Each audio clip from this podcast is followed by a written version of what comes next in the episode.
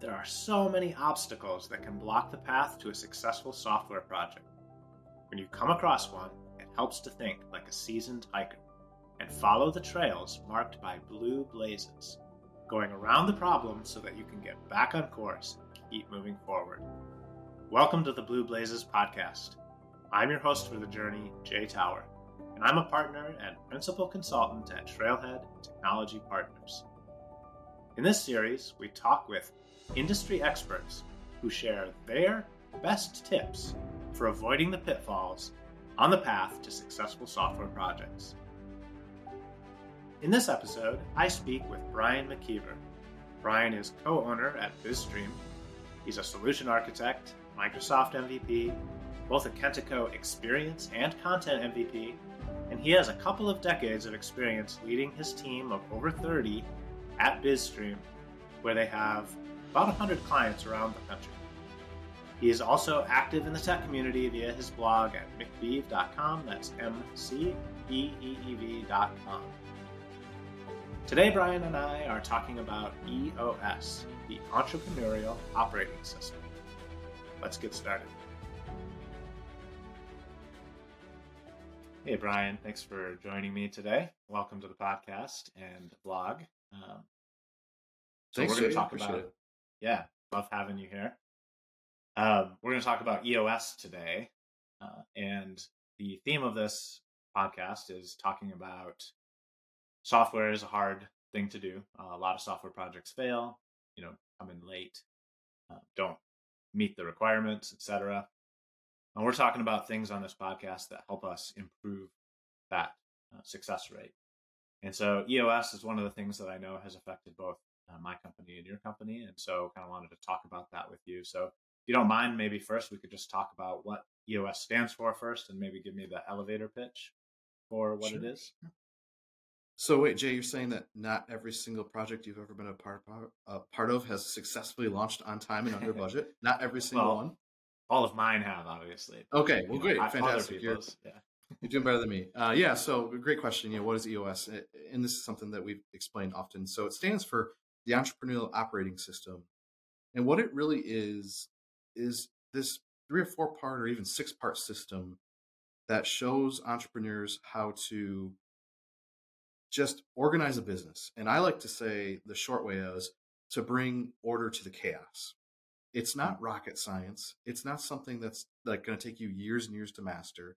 In fact, there's a really easy book about, you know, what the heck is EOS? I really recommend people to check out if they're just interested in it. But it's basically a way to bring vision and traction into your organization and have a strong, healthy work life balance, relationship, uh, healthy relationships between you and your employees. And it's just kind of a, a common sense way to organize your business to basically do better and reduce stress. I mean, that's what it really boils down to for me. Yeah, I think in that um, that book called Traction, that kind of introduces concepts of EOS. Uh, I think it talks about arrows, like everybody in the organization has an arrow pointing in different directions, and how inefficient that can be. And if you get all the arrows pointing together, uh, then you get more of that traction, right? Yep. Yep. So, so right in the name, we've got OS for operating system, which is, sounds very techy, right? So this is perfect for uh, our tech audience. But uh, is that necessary? Like, is this just for tech companies? No, not at all. In fact, I don't even think it started anywhere near tech companies. I think the OS, yeah, our technical backgrounds, we, we just jump to wait, are we talking Linux or Windows or whatever? No, it has Yeah. nothing to do with that. It, it really, any company can use this approach and strategy. And it's, again, it's- really just if you take out of that, like it's a system. That's the way to think of it. It's, it's just a system and organizational structure. Yeah.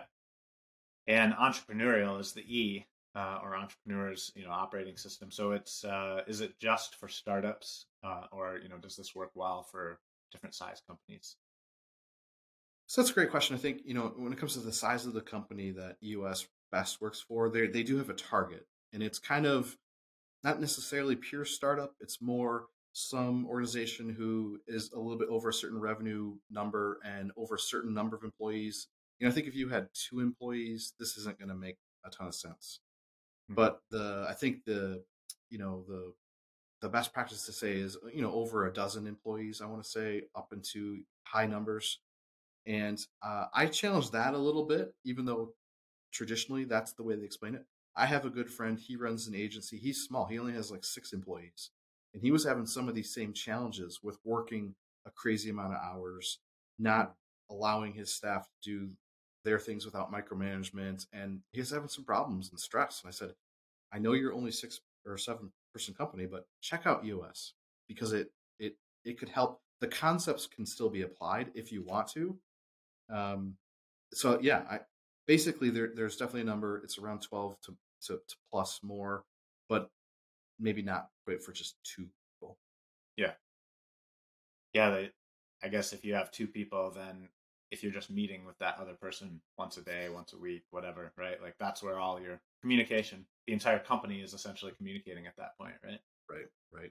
Uh, or if you're a one person company, uh, all of that happens in your brain, right? Yep.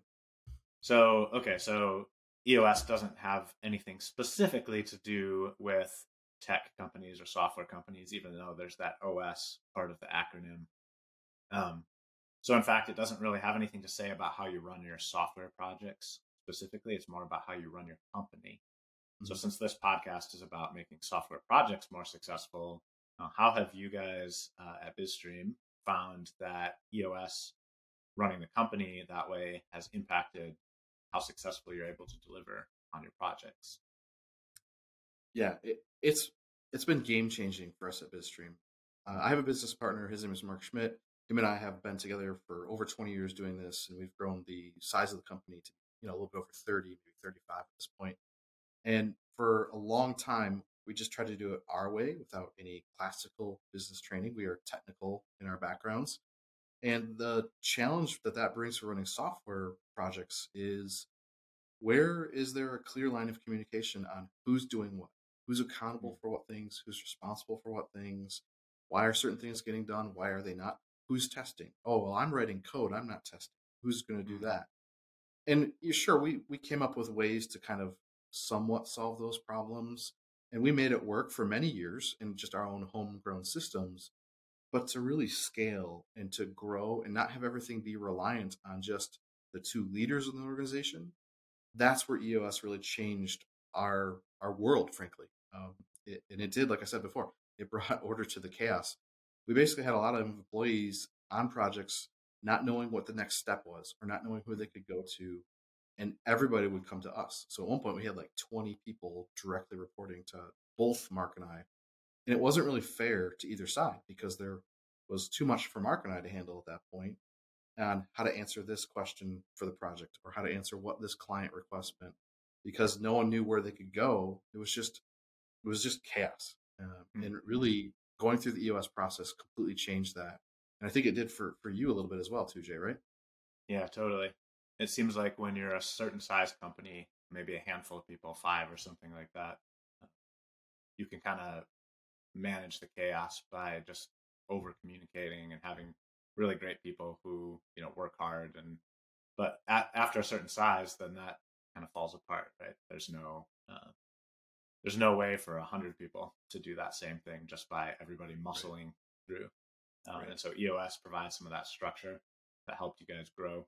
Because uh, I know now you're a lot bigger than a handful of people. You're many, many handfuls of people. So, um, yep. do you how, do you attribute uh, some of that success and some of that growth to implementing EOS at BizStream? I do. Uh, I think a lot of it came down to that. It's the fact that going through some of the the people processes that they have in the system and and just understanding the big thing for us was really taking that sort of flat structure of everybody reports to Mark and Brian to what EOS calls an accountability chart and creating seats in the organization that were meant for specific responsibilities or accountabilities mm-hmm. and having the the way for us to create project teams came out of that approach um, the way for us to understand how we support our organization with things like HR, finance, legal, even. Not that we needed those every single hour of every single day because we're not like a 150 person company, but there are times you need those things. And it was like, well, wait, who's doing that? Who's taking this? Yeah. yeah and yeah. having the accountability chart to really represent every single thing that it takes to get a project done in, the, in our business, like, you know, but also to, to have a company, to have make sure payroll runs on time, make sure that there's a good culture involved, make sure that all the things that, like we have a building here at Bizstream. Who's going to take care of the the parking lot when it crumbles? Like we need the facility manager. Like going through and thinking about all the areas of your business, putting in the right seats, organizing that structure into accountability charts. That was a massive change for us. And actually, that was one of the hardest things we went through because there's mm. the system of EOS does not mandate how you do that, right? They may give you a couple examples. And we started out with just our leadership team first in that example. Well, who are the, the six people on Bizstream's leadership team? What are they responsible? And then we took that concept and we rolled it out to the whole rest of the organization. And now everybody knows what they're accountable for, and everybody actually has a number that they're measured by. So yeah, that was a huge thing for us to to make make it so that I wasn't working 80 hours a week anymore. So a lot of people, when they kind of start hearing about the details of EOS, they say, "Well, that doesn't sound like rocket science, right?" Uh, I think that's a pretty common reaction. That's a little bit how I felt even when I started reading about it. Uh, in fact, I think the uh, the guy who started EOS even talks about in his book Traction about how he's basically stolen all the best ideas from all the most popular business books and put them together into a system, right? Uh, so there's a lot of things that aren't like new ideas. So if if mm-hmm. you were talking to someone who was thinking about EOS, but then they had this reaction of like, uh, well, none of this is rocket science. I'll just do an org chart. I'll set up a meeting schedule. How how would you talk to them about whether EOS is any different than just kind of implementing those common sense things themselves? Well, it's funny you bring that up because that's exactly me. You just described me at the beginning of this process. um, Mark brought it to me and had seen another organization here in West Michigan go through it because he's on their board, and he was telling me the ideas at a just a quick passing, you know, level, not like the full details. And I'm like, well, that's not rocket science. I think I literally said that to myself about this process. and I was somewhat skeptical, as I know, normally am about brand new things.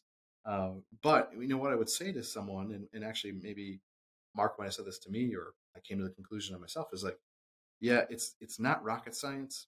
However, it's discipline that we lack. And when you have the discipline to follow the processes, because they're so simple, it just becomes easy. So there is not a giant learning curve. It's not like you have to spend years and years and years figuring this out. Now, actually, it can take a while. We we actually I want to say it took us like 18 to 20 months in total to do the whole thing, but um, it it's just yes, it's not rocket science, but if you follow the steps, the details, they just they're just life changing.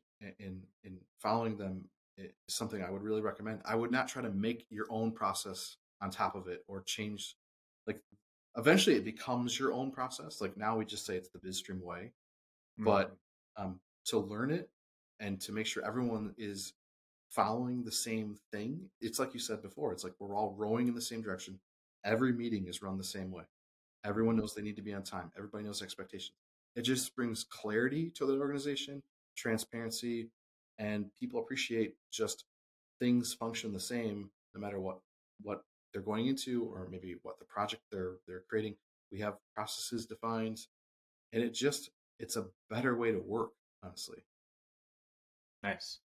Um, so you mentioned earlier that there's maybe five or so six um, different aspects that EOS asks you to implement, right?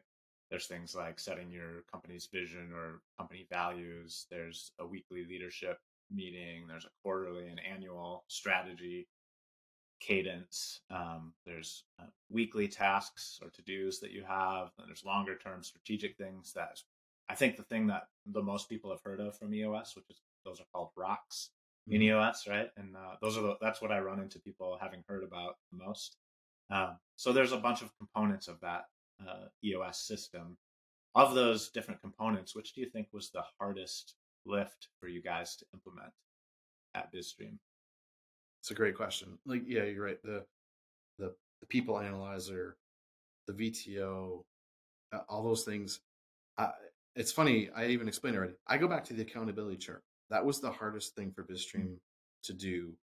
Um, that's something that um, was very challenging for us because we thought of at least three different ways to do things, hmm. and we are we are not great at saying, "Hey, there's a seat first that has responsibilities instead of thinking about the person that naturally you might align to that seat right away.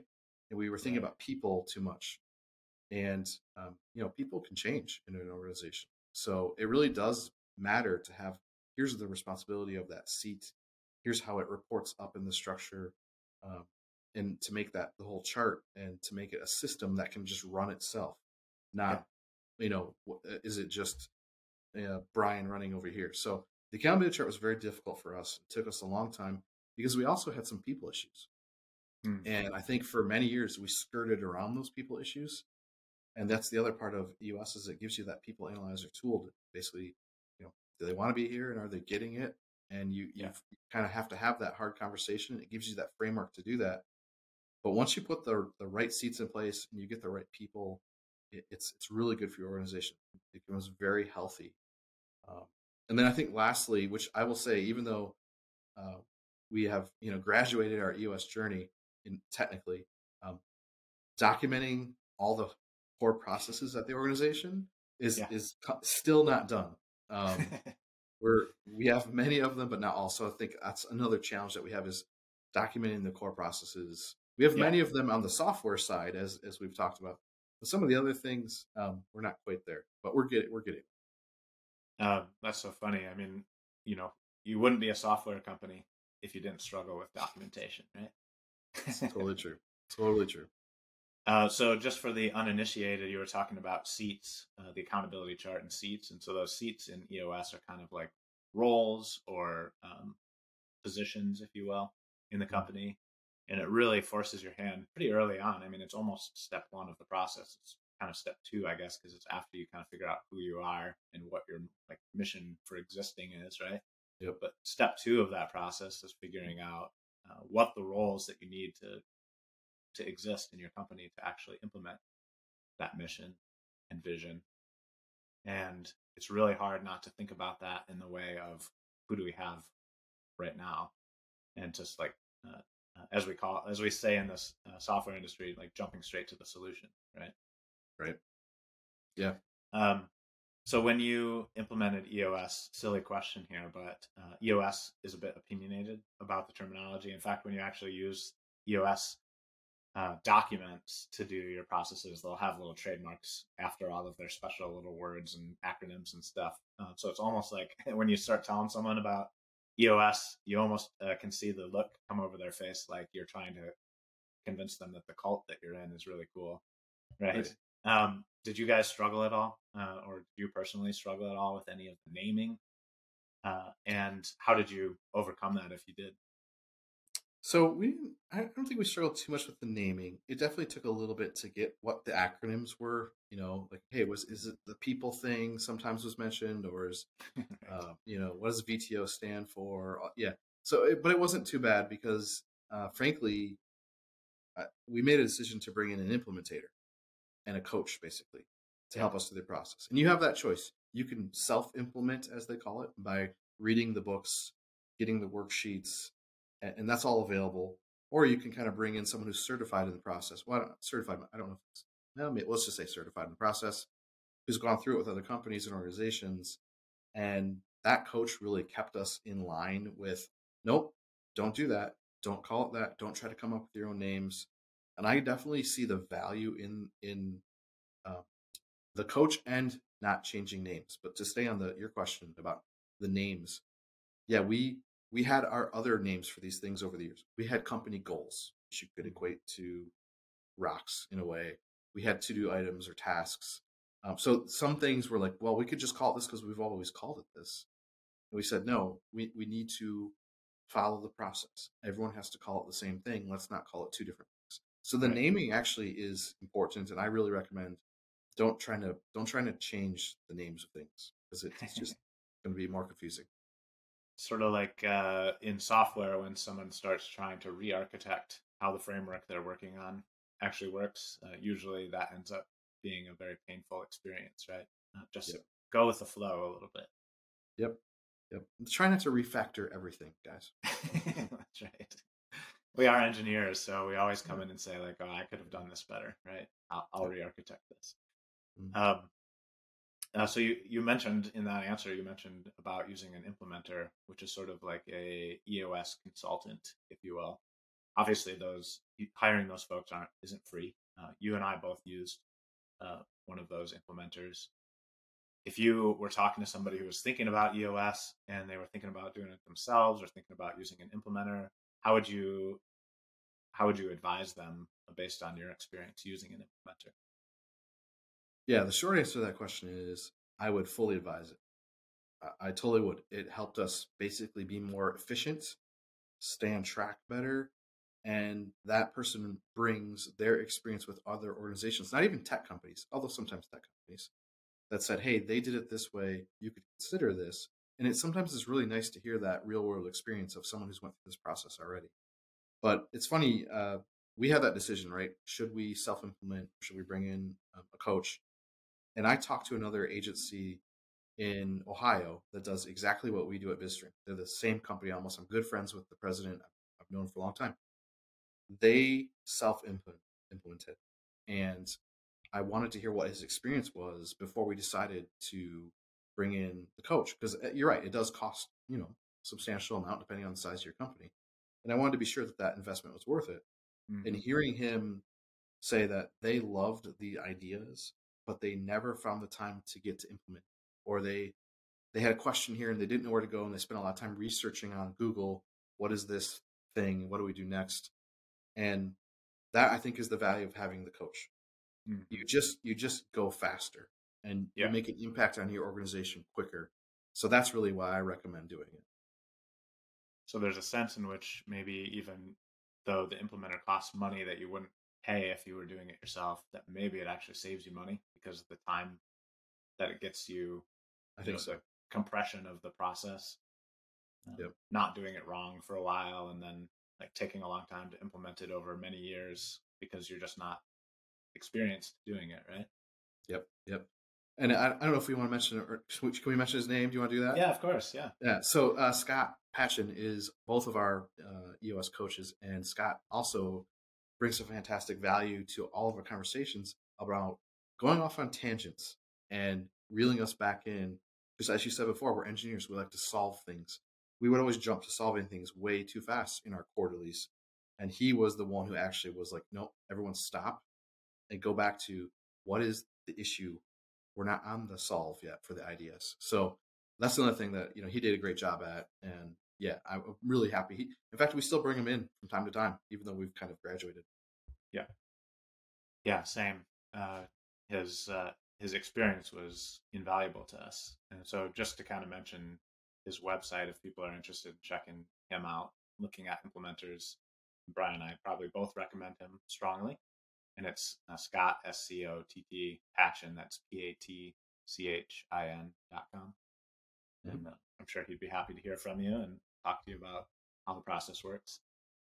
Okay, so you implemented EOS. You guys graduated uh, how long ago now?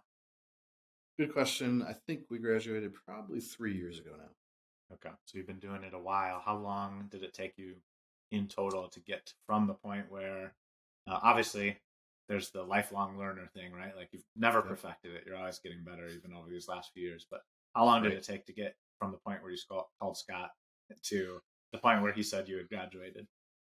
Yeah, I want to say it was right around 18 months. Yeah. So it, it, it in, in total, it really does take at least a year. Sometimes I think he would mention to us that typical companies might take two years to do the whole thing.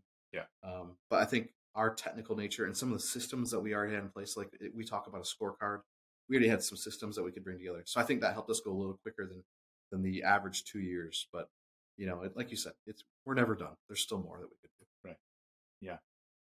Um, great. Well, so one of the questions I like to finish up with with my guests is to ask what other topics uh, besides EOS in this case do you think we should talk about on this podcast and if there's anybody that you think might be associated with those topics uh, around you know software success uh, that you would like to see us talk about in the future wow it's a great question. I'm not sure I'm prepared for the the person's name, but as far as um, the topic goes, I know something that a lot of agencies have asked me about recently is the way we work with clients in a security focused world, Mm-hmm. right? With all of the new data privacy rules, the data protection rules out there, how, as an agency or a software development company, do you work with your clients when there's sensitive data involved? You know, do you have access to that in your development cycles? Do you not? What techniques and strategies do you have about remote work that make sure that data is secure and private? I would love to hear more about that because it's a challenge that you know we're Mhm. facing all the time at BizStream with a lot of our clients. Um, as far as a person, boy, I don't know. Um, That's fine if I'm on my own to find the person for that topic. But yeah, that is a really valuable topic because uh, you know nothing would make a software project or company uh, more unsuccessful than getting sued for you know having a major data breach and right. going out of business or something. Um, And isn't so it crazy how you you hear about it more and more each week? It feels like oh this this company had a breach or this one had a cyber attack. Like Right. it's such a big deal about delivering secure software. That I think is a great topic. Yeah, even credit cards where you would think that they would have kind of solved that by now. Like, how long do you have a credit card before the numbers get stolen and you know get, go out on the black web? It feels like maybe uh, uh, a couple of years at the longest for me if I'm actually using the card at all. So Yeah. it's definitely an issue that's affecting a lot of companies out there. Well, Brian, thanks so much for your time and for talking a little bit about EOS and how that's helped you at BizStream and us too at Trailhead uh, be more successful with our software projects. Appreciate your time for coming on the podcast. Hey, I had a great time, Jay. Thanks for having me. I'll, I'm happy to come back anytime you want. All right, sounds good. Thank you, Brian. Thanks. Well, we've reached the end of this episode of the Blue Blazes podcast. If you're interested in hearing more conversations like this one with industry leaders focused on how to make software projects more predictably successful, make sure you subscribe. Trailhead can be found online at trailheadtechnology.com, on LinkedIn, Twitter, and Facebook. Until next time, thanks for listening.